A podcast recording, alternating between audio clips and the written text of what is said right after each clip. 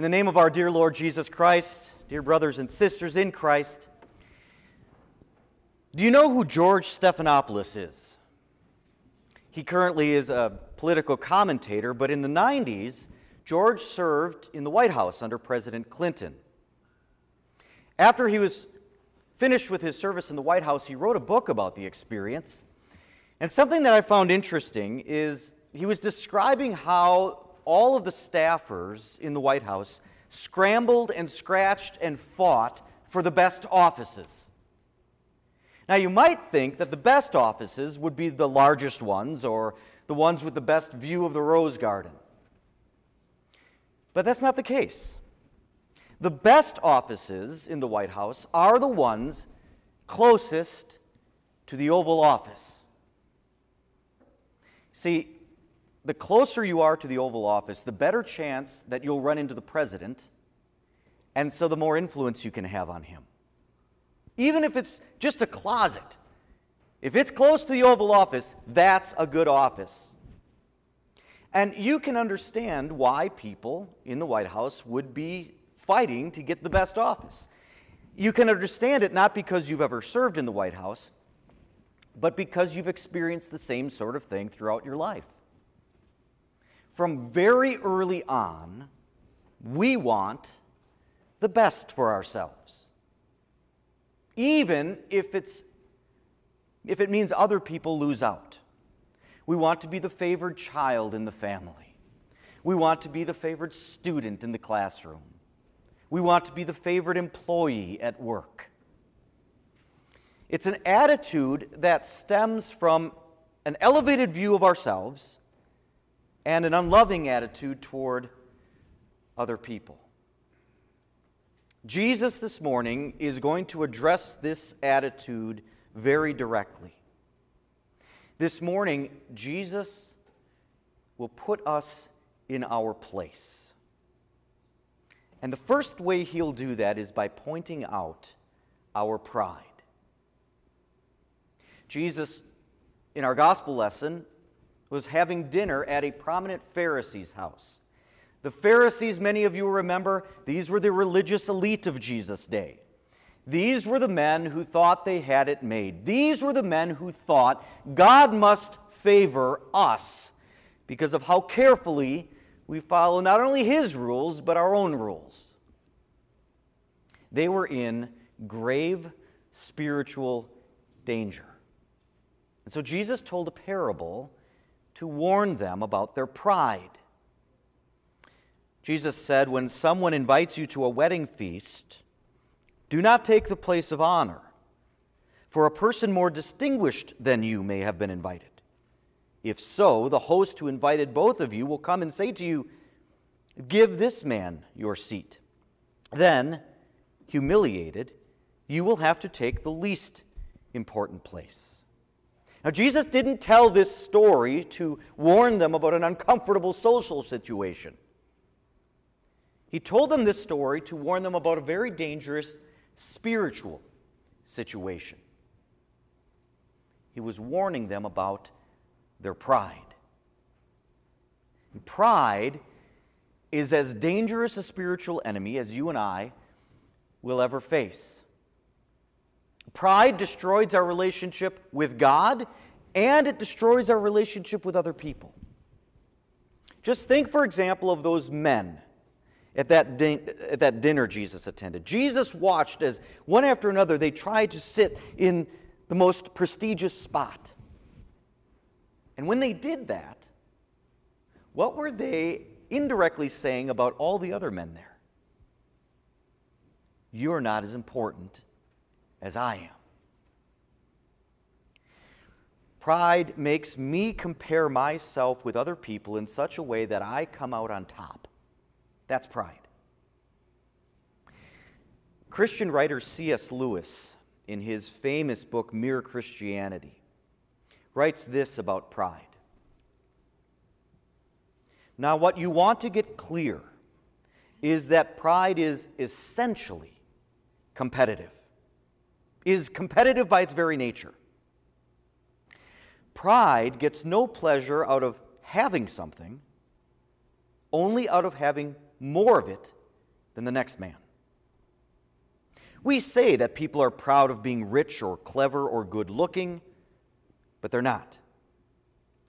They're proud of being richer or cleverer or better looking than others. If everyone else became equally rich or clever or good looking, there would be nothing to be proud about. It is the comparison that makes you proud, the pleasure of being above the rest. Nothing, my friends, is more dangerous than this attitude. Here's why. Once I believe that I'm better than someone else, it means that I think that at least to some degree I deserve God's favor more than they do. And now I've done it. Now I'm on the thinnest possible spiritual ice. Because I'm just one step away from thinking that I deserve God's favor. And if I deserve God's favor, I don't need anyone to earn God's favor for me. I don't need Jesus.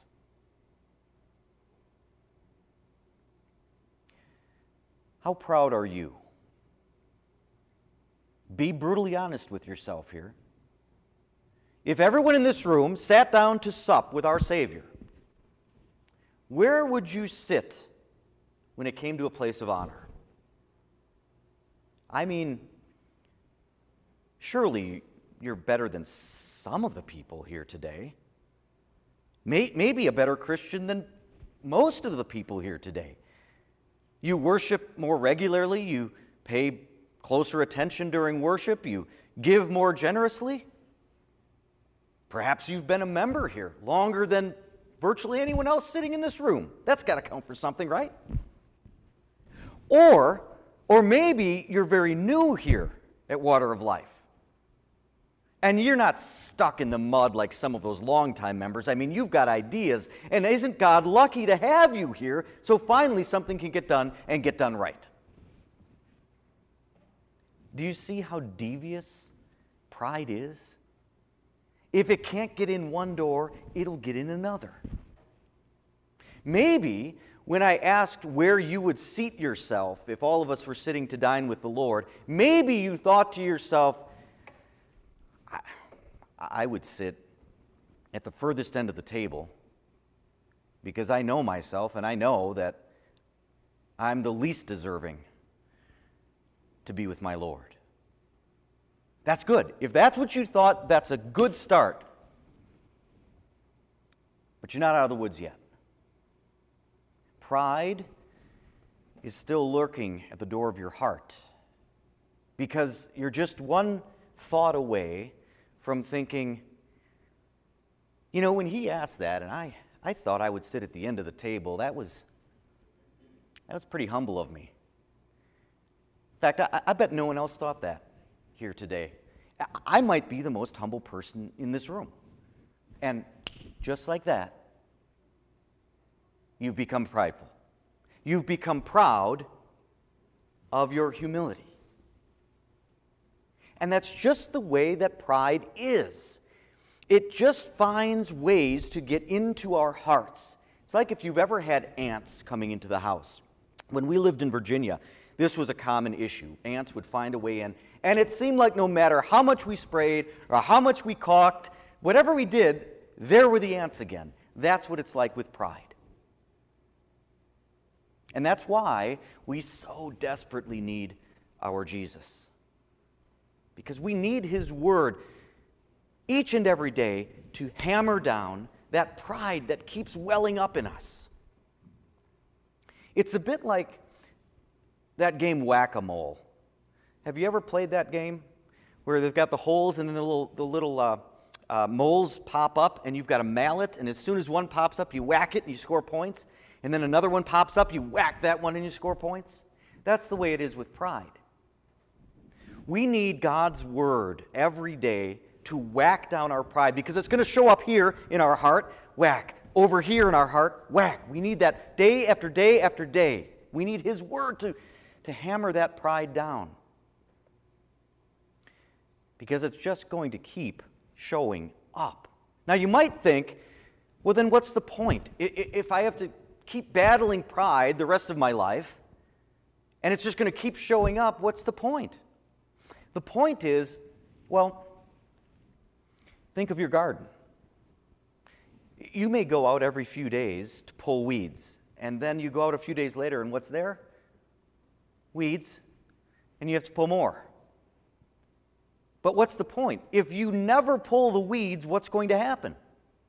They take over the whole garden. That's the way it is with pride. That's why we need to be regularly in God's Word so that our Savior Jesus can use it to stomp down our pride. Yes, it's going to keep popping up, but He'll keep knocking it down. That's why we need Jesus to put us in our place. And the first step is by making us aware that we have it, right? By pointing out our pride. But it's not the only step. If it were, if the sermon ended right here, that'd be a kind of a miserable experience, wouldn't it? It would make life just one long trudge where we're constantly having to pound down our pride and it's never going to get better till we get to heaven. But when Jesus puts us in our place, he doesn't just point out our pride, he sets us at his side. See, we come to Jesus with the knowledge of our sin, and we come on bended knee begging him for his forgiveness. And what does he do? He lifts us up. He says, Rise and stand. Those sins were carried to the cross by me. Even those sins of pride where you thought you were better than others or even good enough for me, I took all of those sins and I had those pounded to the cross and they are gone. And when you were baptized, those sins were washed away. You were adopted into the family of the King of Kings. You are my brother. You are my sister. Come here and sit at your appointed place next to me. In fact, that's precisely what St. Paul tells us is the reality. In Ephesians chapter 2, he says this God raised us up with Christ and seated us with him in the heavenly realms. You have been given a place of honor at the Lord's table, not because you deserve it, but because he has earned it.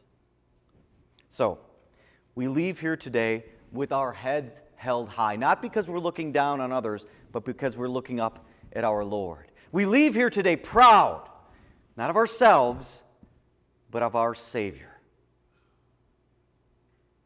Martin Luther once wrote about it this way